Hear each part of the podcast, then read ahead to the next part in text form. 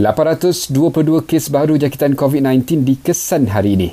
Menurut Kementerian Kesihatan, Sabah masih kekal catat kes paling tinggi iaitu 259, diikuti Negeri Sembilan 225, Selangor 178 dan Labuan 46.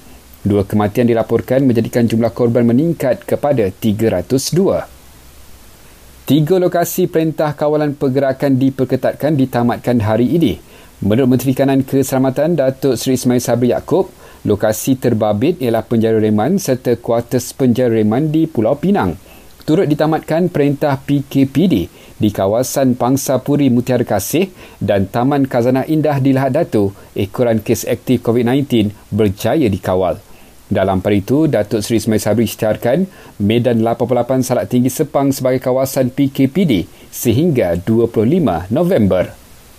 PDRM tahan 536 individu semalam atas kesalahan ingkar pelbagai SOP, PKPP serta PKPB.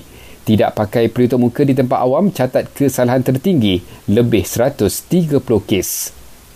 Operasi Hospital Medan ATM di Tawau dijangka dilanjutkan dalam tempoh 6 bulan lagi bagi menyokong Hospital Tawau dalam mengekang wabak COVID-19.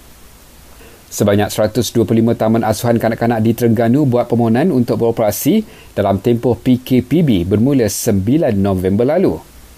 Dan akhir sekali, JAKIM memberitahu ujian penilaian kelas agama dan fardu ain bagi subjek bertulis tahun ini dibatalkan berikutan penularan wabak COVID-19.